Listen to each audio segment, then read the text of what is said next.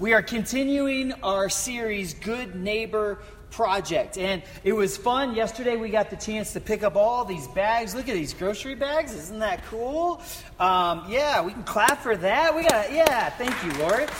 Um, and so we picked up right at about 100 uh, bags full of donations, and that is exciting to be able to do that for our community and get out and meet people and also um, be helping people in need all throughout the year um, as that need arises. So, so that was a lot of fun. Um, this coming Saturday, we will also be having our next Good Neighbor project. We are going to be doing a dollar car wash right outside the front of this building right here on Saturday, starting at 10 a.m.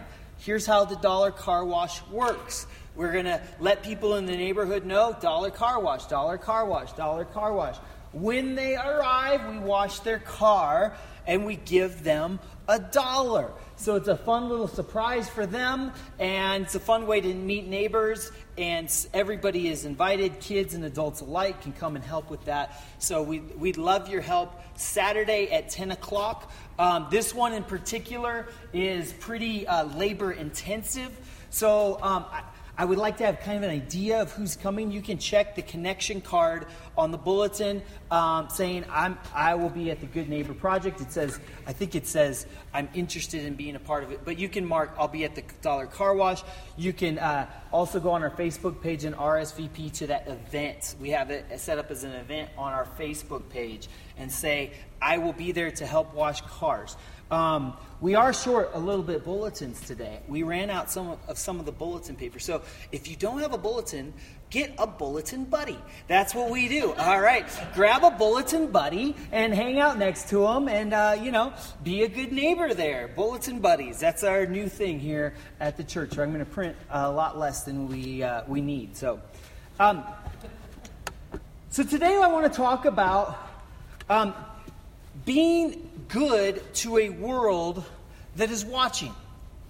You know, I remember when I was when I was young and I was wanting to pursue ministry, and I'm not young anymore. Um, and nobody no, nobody corrects me on that anymore. Um, they used to be like, "Yes, you're so young to be a pastor." Now, now I'm like, "Yeah, I'm a pastor," and people are like, "Yeah, that sounds about right." Um, used to be people said, "No, you couldn't be. You're too young." Not anymore. Um, but uh, I remember when I was just pursuing ministry and wanting to be a pastor, I was so thankful that my father, like, kind of helped me along. He was a pastor, and we we did a number of different things. I helped out in my youth group. I actually got to preach when I was about 16 in our youth Sunday. We did a little Bible study at my uh, high school, and we let uh, some of my high school friends, and we did it at our church. Lots of good things, and I had great opportunities to kind of learn and develop and grow. Well, one time my father said, "You know, I want to go to this conference in Chicago." and we're let's do it together and let's go. And I remember where we were going is one of the biggest churches in the country, and um, uh, in Chicago, Willow Creek Community Church, and they had. I mean, it, it was a big deal. This is kind of like if you are like you know, a Boston, a baseball fan and a Boston Red Sox fan, and you want to be a professional baseball player, it's kind of like going to Fenway, right? It's kind of like if you are, you know, like a, a tech nerd or something like that, going and visiting Google. It's like, it's the big deal place. And I was like, this is, this is going to be something. It's interesting. And we're going to go to Chicago and all this. So we flew there and we went to this conference and big conference. And they have an auditorium that seats 8,000 people. And you walk into the front entrance of the church, and it's like walking into an airport terminal. It's so big, way bigger than this school. And uh, you, you know, you walk in, and they have their whole like cafe, uh, restaurant, and all this stuff. They have gyms for like their kids. They had like four gyms, like in a row, like this huge giant gym for their kids' stuff. They had a second auditorium that sat 2,000 people, and there were some breakout sessions in the 2,000 seat auditorium. They had a whole um, auto body shop outside in the parking lot where they did work on cars and all this uh, for anybody that they did free uh, work for car, on cars, all this different stuff. And it was like, this is the big deal. And so when you're like, you know, 17, 18, I don't remember exactly how old I was, um, it was like, wow, this is awesome. And this is it, right? I want to be a pastor. I want to go and do stuff. And this is like the, the pinnacle. This is the thing.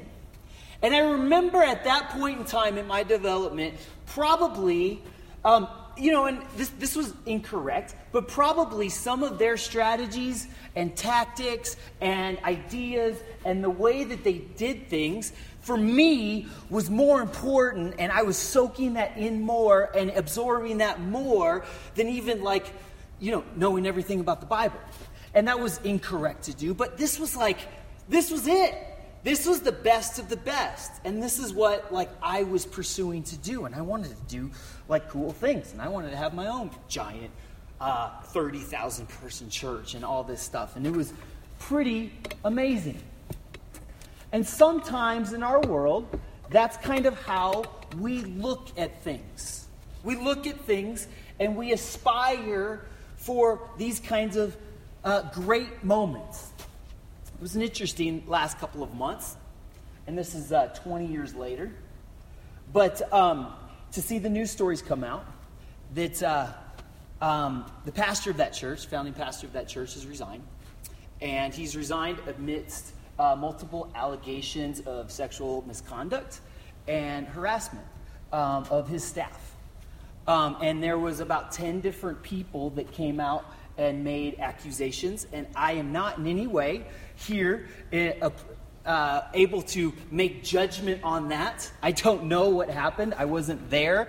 Um, but it looks bad, right? It looks pretty bad.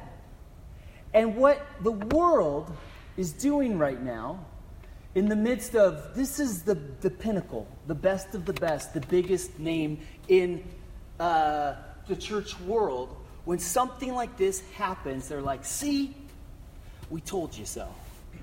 They were all fakes. They're all hypocrites.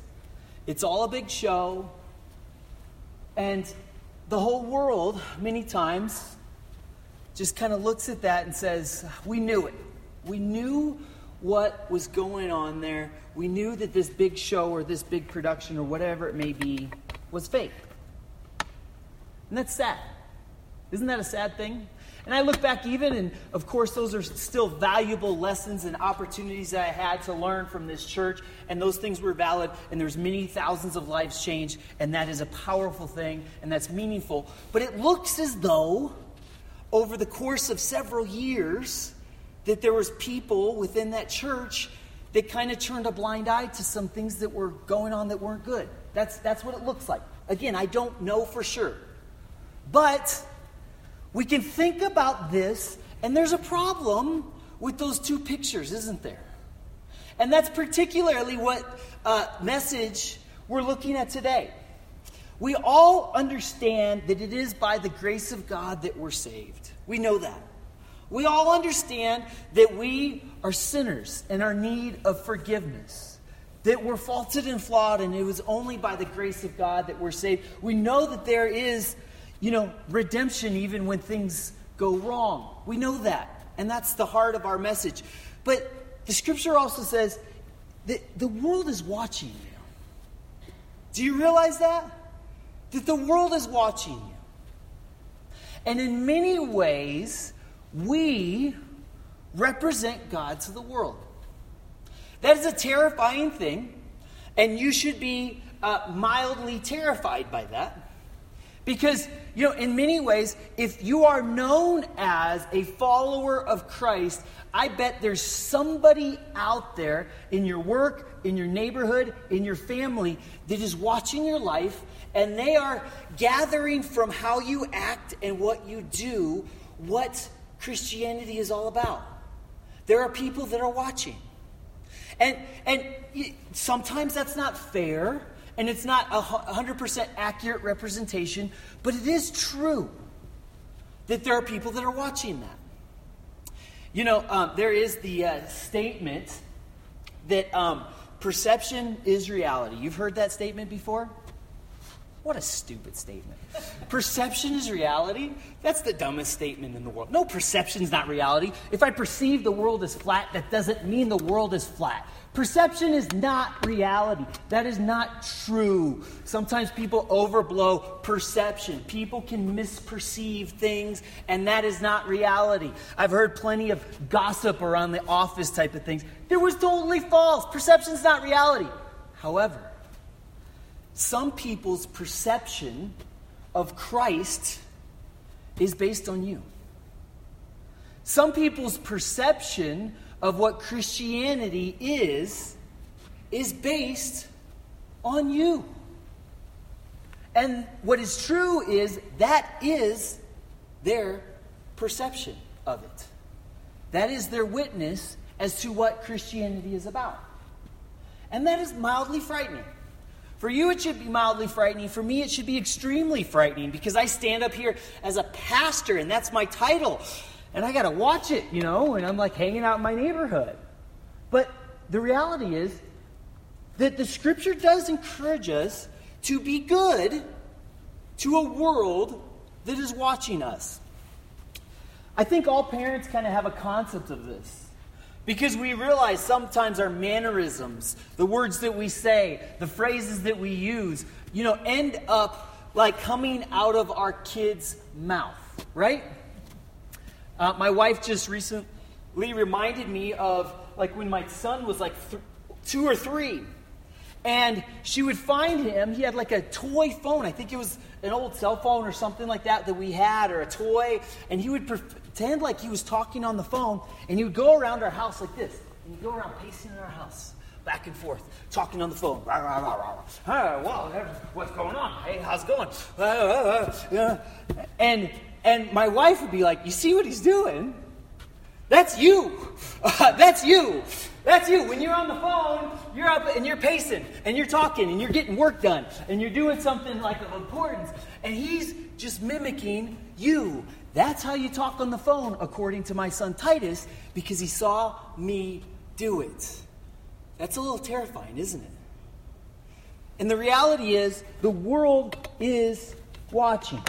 The world is watching uh, our kids are listening and picking up to the tone of our voice. They're picking up on our attitudes. They're picking up on our moods. They're picking up, are we joyful people? And if we can see in our kids we a lack of joy, a lack of enthusiasm, a lack of uh, an abundant life, as the scripture says, we need to look in the mirror and ask ourselves, are we conveying this to our kids?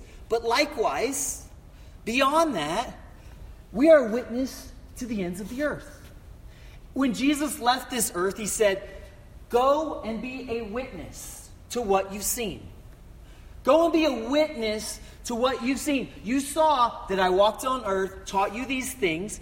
Teach other people what I taught you. You saw that I rose from the dead. Go and be a witness. And based on that witness, Christianity has spread all over the world. An incredible witness. And we too are called to be a witness to what Christ has done in our life. And to do that. And sometimes we talk about this term like a witness. We should go and witness, like we should go and tell other people about Jesus. And that is critical, and we should do that.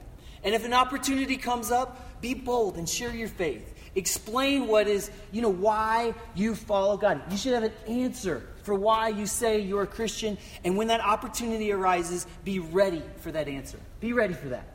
But I want to flip it around for our discussion today, just for a second. Instead of talking about us going and witnessing, going and telling about Jesus, I want you to think about this question What are your neighbors witnessing about you? What are they seeing when they see you, when they interact with you? What are they what would they say about you if they had to expl- describe you? And you know, it's interesting because I've had moments in time, and I, I was uh, in interviews this past week and uh, interviewing people for a job at Vista Peak Exploratory, and I was a part of an interview team.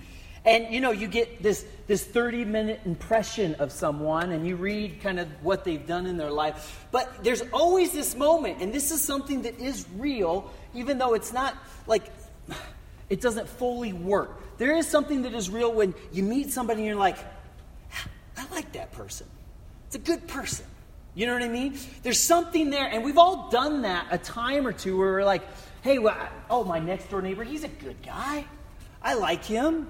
His lawn is moderately mowed, and, you know, I like him. You know, I, li- I like that. And the question, if we flip that around, I wonder what people are witnessing about us. What is their perception of us? Because it quite possibly may be that their perception of you is, is coloring their perception of what it means to be a Christian. What that means.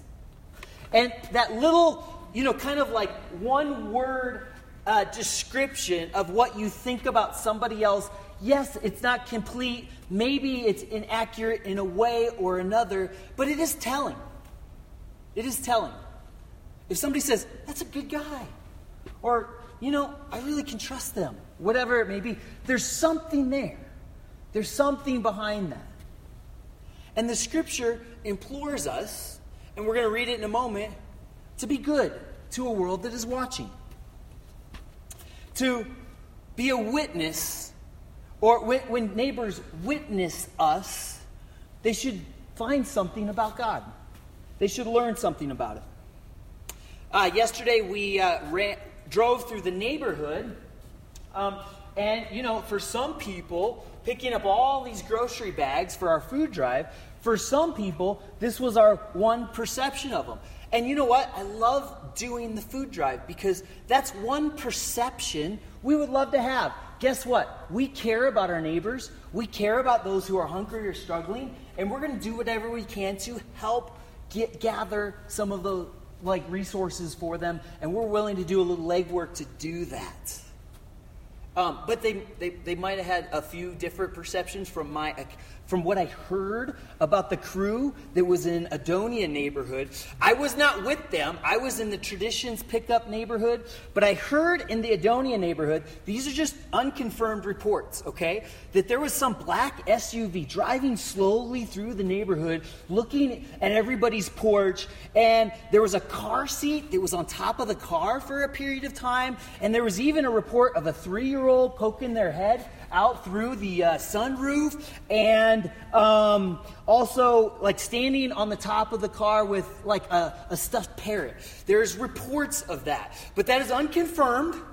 But that may be what um, our uh, perception is in Adonea. It was a wonderfully fun thing. Okay, all right, that's I just had to get that out. Uh, I just heard that it was a little wild in the Adonea crew uh, picking up some bags, but that's that's okay. That that that is fun.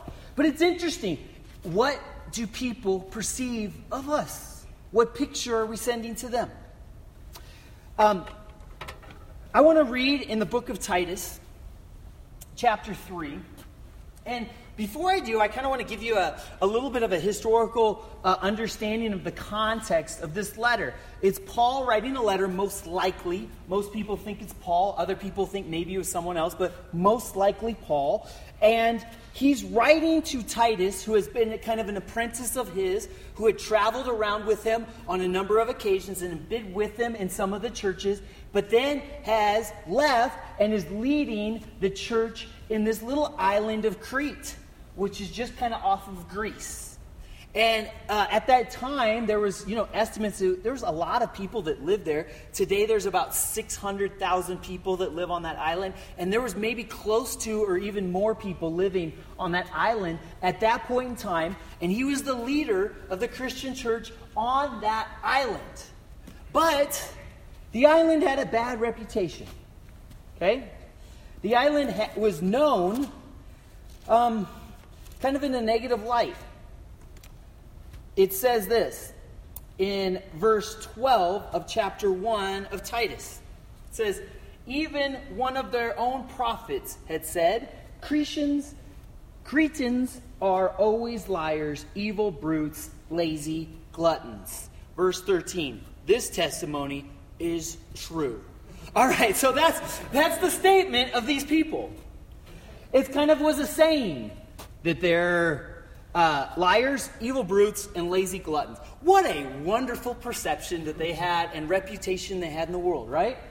What a wonderful. We should put that on our signs, like Church at the Creek. Church at the Creek, liars, evil brutes, and lazy gluttons. Come on in. All are welcome. No. But and it says, and this is true. This is the, the culture. And you've heard the phrase. You, you've maybe heard the phrase in our world. You know, those, those Cretans. Have you heard that before? As an adjective? It's an adjective that is used for kind of somebody who is vulgar, immoral, a liar, kind of like a swindler type of a person. That comes from this and their rep- reputation that preceded even the writing of this. And that is where Titus is at. That's where he is. That's the world he's in.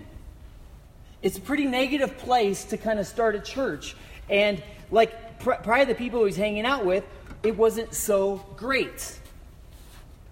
And so, this is the instructions that is given to Titus to instruct the people who are a part of this church in chapter 3, starting in verse 1. It says this Remind the people to be subject to rulers and authorities, to be obedient, to be ready to do whatever is good, to slander no one, to be peaceable and considerate, and to show true humility towards all men. At one time, we too were foolish, disobedient, deceived, and enslaved by all kinds of passions and pleasures. We have lived in malice and envy, being hated and hating one another. But when the kindness and love of God, our Savior, appeared, He saved us. Because, not because of righteous things we had done, but because of His mercy. He saved us through the washing of rebirth and renewal by the Holy Spirit, whom He poured out on us generously through Jesus Christ our Savior, so that having been justified by His grace, we may, may become heirs, having the hope of eternal life. This is a trustworthy saying. And I want you to stress these things so that those who have been trusted in God, who have trusted in God, may be careful to devote themselves to doing what is good. These things are excellent and profitable for everyone. Look at that. I mean, this is kind of like setting me up here. This is an easy one to preach right here because it's just setting me up. He's like, here you go.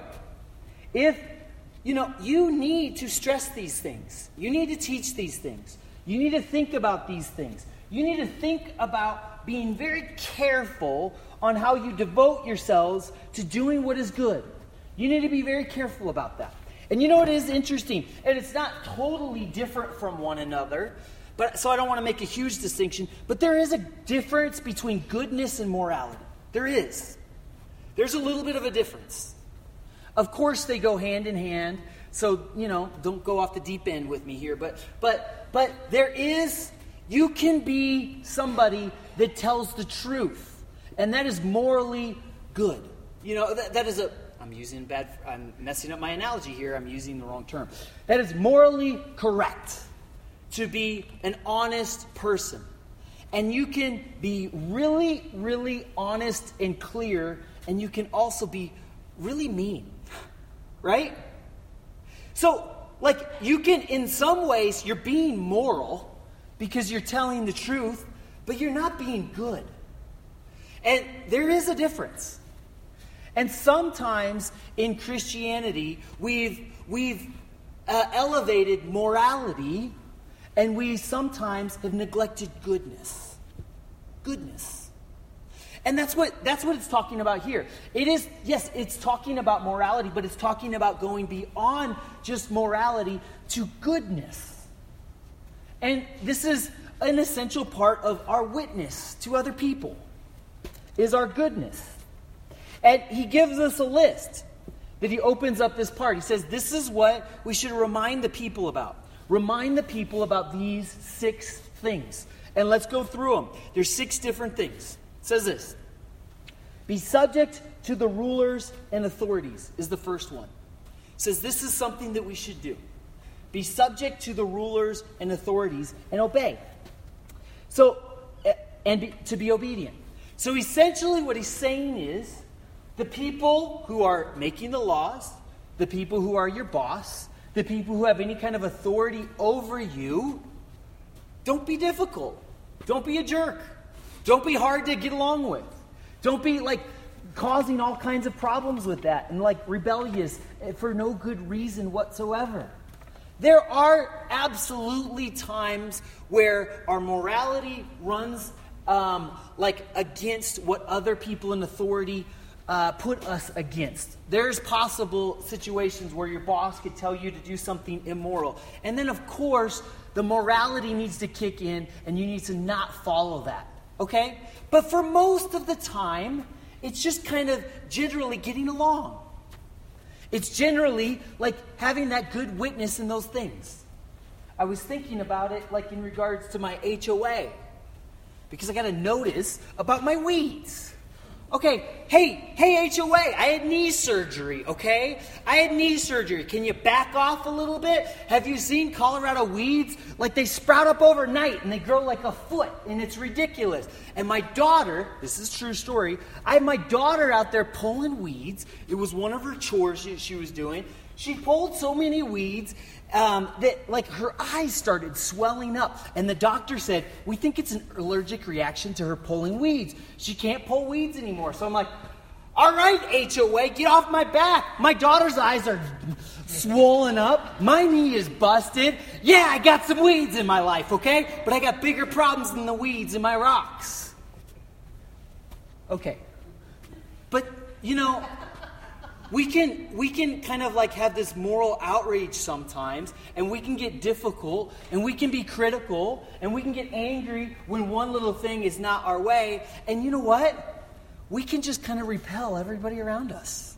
It's very possible that we're just kind of like turn into this grumpy thing that like is always critical of everything. And nobody wants to be around that. And guess what? It's not a very good witness if you're just against everything all the time, not a very good witness.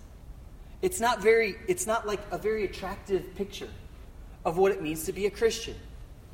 If you can get along with people and you can obey and follow, do it. You might have to pay a $50 weed fee. We'll see what happens when they come out and check again. Um, that sounded weird because we live in Colorado, a $50 weed fee. There, that could be misconstrued in many different ways. But um, but try to make peace with people who are in authority over you. Try not to be difficult. Try to be somebody that your boss likes to see walk into their office. That should that's that that's a good like kind of rule of thumb. Is do you like do people like to see you or they dread you showing up? When the teacher at the school like sees you coming, are they like, "Oh, good," or "Oh boy, oh no, what are they going to criticize me about now? Second thing says this be ready to do what is good. Be ready. And I think that's kind of that's kind of the, the picture we're trying to demonstrate through the Good Neighbor Project. Is that we should be ready and on a moment's notice to do good for someone. You know what? It's wonderful that somebody, you know, I can go and if there's a there's a story of somebody who lost their job, story of somebody who is really in need, I am ready to go all year long. I'm like, we'll deliver food right now. We'll help you out. And we're ready to go. But you know, in your own life, is there an opportunity and on the moment's notice for you to do good? This is a, not a moral right and wrong. This is different. This is in a different category. If you don't help everyone on every occasion, it doesn't mean that you did something morally wrong. But people who have a good heart and are a good witness are ready on a moment's notice to do good. I think this also applies to, you know, we can flip this around to our verbal witness as well. On a moment's notice, when somebody is down, we should be ready to give a word of encouragement to somebody. On a moment's notice. That should be a part of who we are. It should be a part of like what we're doing. That we we're, we're ready to rock and roll. What a wonderful thing it would be is if in like your your monthly budget you left a little bit of a margin in your budget Just in case, not just like just in case you want to like go splurge and buy a bunch of fancy stuff, but just in case something came up and you were like ready at that moment, you had a little little set aside to do something to help somebody out in that moment in time. Like be ready. Think about it. How can I like be prepared and ready to stop and pause my own life and do good? And let somebody else's like whatever else is going on around me interrupt what I'm doing. And be ready. I think like really the heart of being somebody that has a positive influence on others is somebody that at a moment's notice is ready. Is ready because you don't know when that moment's going to strike. You need to be ready. It says this is a third thing. And it goes into kind of like how we treat one another and how the world sees us treating one another. Do not slander. Don't slander. Do not fall into the temptation of talking bad about others. Don't do it. Don't talk about others behind their back. Don't like be negative in, in your speech. Don't slander. Let other people do all the office gossip and walk away when it's going on. Like, don't be that person. Don't do that. Think like, if you speak negatively about others, you're going to think negatively about them, and people will perceive that and pick up on that. Um, don't slander. Try, try to be a person who speaks life into others instead of death or criticism or judgment towards others. There's absolutely moments in time where people need to see the error of their ways. Here's what I found is people who are like kind of in the middle of a big of big sins most of the time they know most of the time they know it they know they're a failure and probably four or five people have already told them that they know that things are not going the way that maybe they should they know that they're in over their head and you know something in us I think, especially if our hearts are open in any way, soft in any way, something in us like we all know we've we've made some mistakes. I I I think that's the Holy Spirit, and I think that's God that does convict. And there is certain situations where we need to maybe do that. But really, for the most part, I think people know that they're like they have some areas that they need to improve. And our role is is to step in and give them a place of hope. Say, like, there is, there is something else that can happen. This is, doesn't have to be the story forever. There is forgiveness. There is, God will forgive you. God will give you life. There is an abundant life that God has promised us. There is more. Like, hang in there. Like, turn away from it and move on. You can do that. I think that's what people need more than anything else. Be peaceable is the next one. Number four. It says, be peaceable. Get along. Get along with your neighbor. Get along with your, the people you work with. Get along with your family members. Be a person of peace.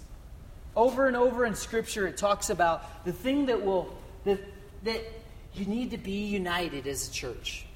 The picture of the church should be a place where everybody does get along. Fortunately, that hasn't always been the case. I am so grateful and thankful that our church is a pretty peaceful place. You know, definitely don't we don't do everything right. We know that. But like it's been a place for me that I've found that has always been an encouragement and people have always been on my side. And I thank you for that. And you have to understand how much of a witness that is for the world because there's a lot of places that are divided, divided, divided. And this should be a place where everybody like can get the arm around the shoulder and say like, you know what? We're going to be for each other. We're going to be here and we're going to get along. We might have some disagreements, but you know what? We're not going to worry about the petty stuff. We're going to we're going to get along. And that's a picture that we're painting and, and broadcasting to the world about what God is like. The fifth thing, it says, be considerate. And what I think about when I see that word is considerate is I think, you know, to all of these phrases throughout Scripture that we've been looking at through this series. You know, love your neighbor, put others above yourself, kind of those golden rule ideals. that you don't just think about your own interests, you think about the interests of others. Think about it. Think about others. Be thoughtful about what maybe is going through other people's minds. Be thoughtful about those things. And you know, I can give you kind of even like some very small, subtle examples, but I think it's really powerful. If people are considerate and people really take notice, is it is really powerful. Like when somebody walks into a church for the very first time, that can be hard, right?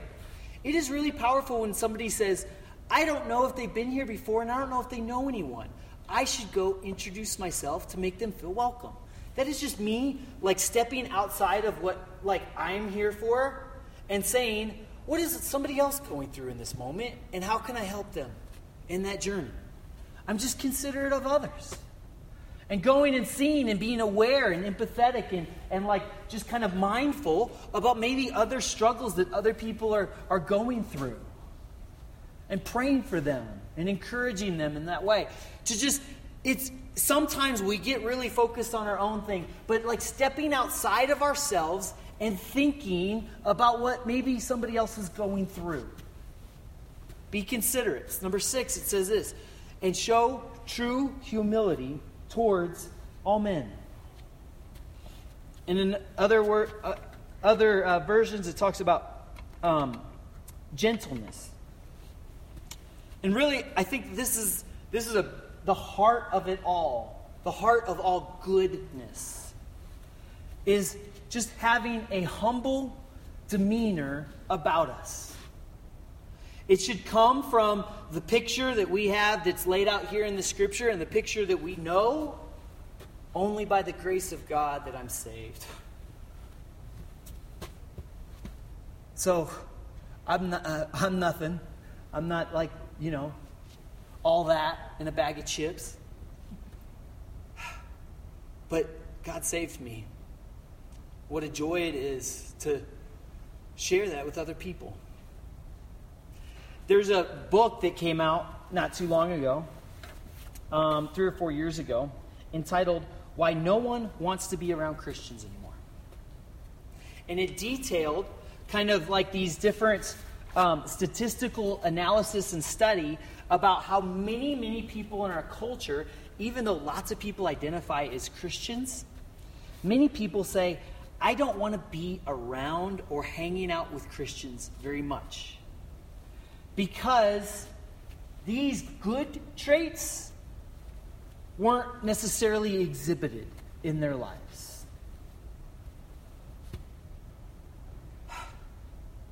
I think that there will be a moment in time where we have to give an account to God for what kind of witness we were in the world when people looked at us and were trying to figure out life and destiny and is Christianity maybe the answer and you were the only one they knew, maybe knew personally. They maybe look, they may have looked at your life and said, Are they somebody I want to be around? Is that somebody I'd like to be like? Is that what I would like to associate myself with? Or not? It's not necessarily a matter of right and wrong. But it is a matter of God saying, do good. Be good. Be a good witness. Be a good demonstration of who I am. Can you imagine the God of the universe that sacrificially gave himself for the world, who loves us unconditionally, who offers us eternal life, somehow, sometimes, gets a bad rap?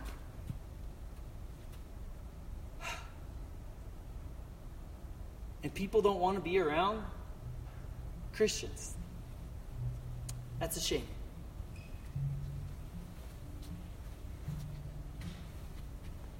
God, I pray today that our church community, as we think about these good neighbor projects, would think about how are we being good? How are we being good neighbors? How are we being the type of people that others just want to be around because we're positive and encouraging, life giving? God, forgive us. All of us have had moments where we weren't too pleasant to be around.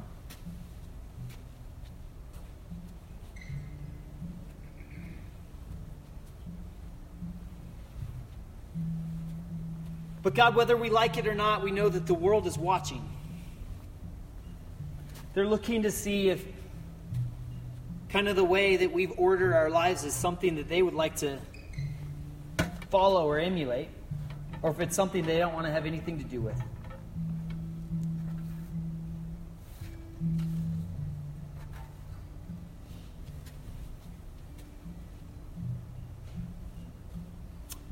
I'm going to invite you right now just offer your own prayers. We're going to go to our time of communion. And this is one of those Sundays where the topic, and we, if we look through that list, all of us can come up with something that we say, God, I'm sorry for that one because I haven't lived up.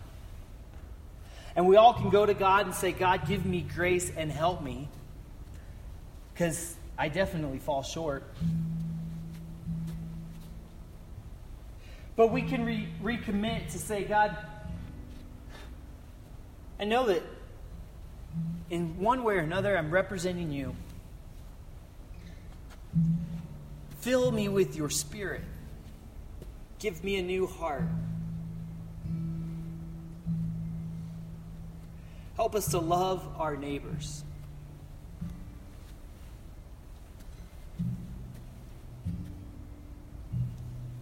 So I invite you in this moment to offer your own prayers, your own confession, your own repentance. And in a moment, as we take communion, believe that God will show up and God will give you grace and God will give you forgiveness and empower you to something more.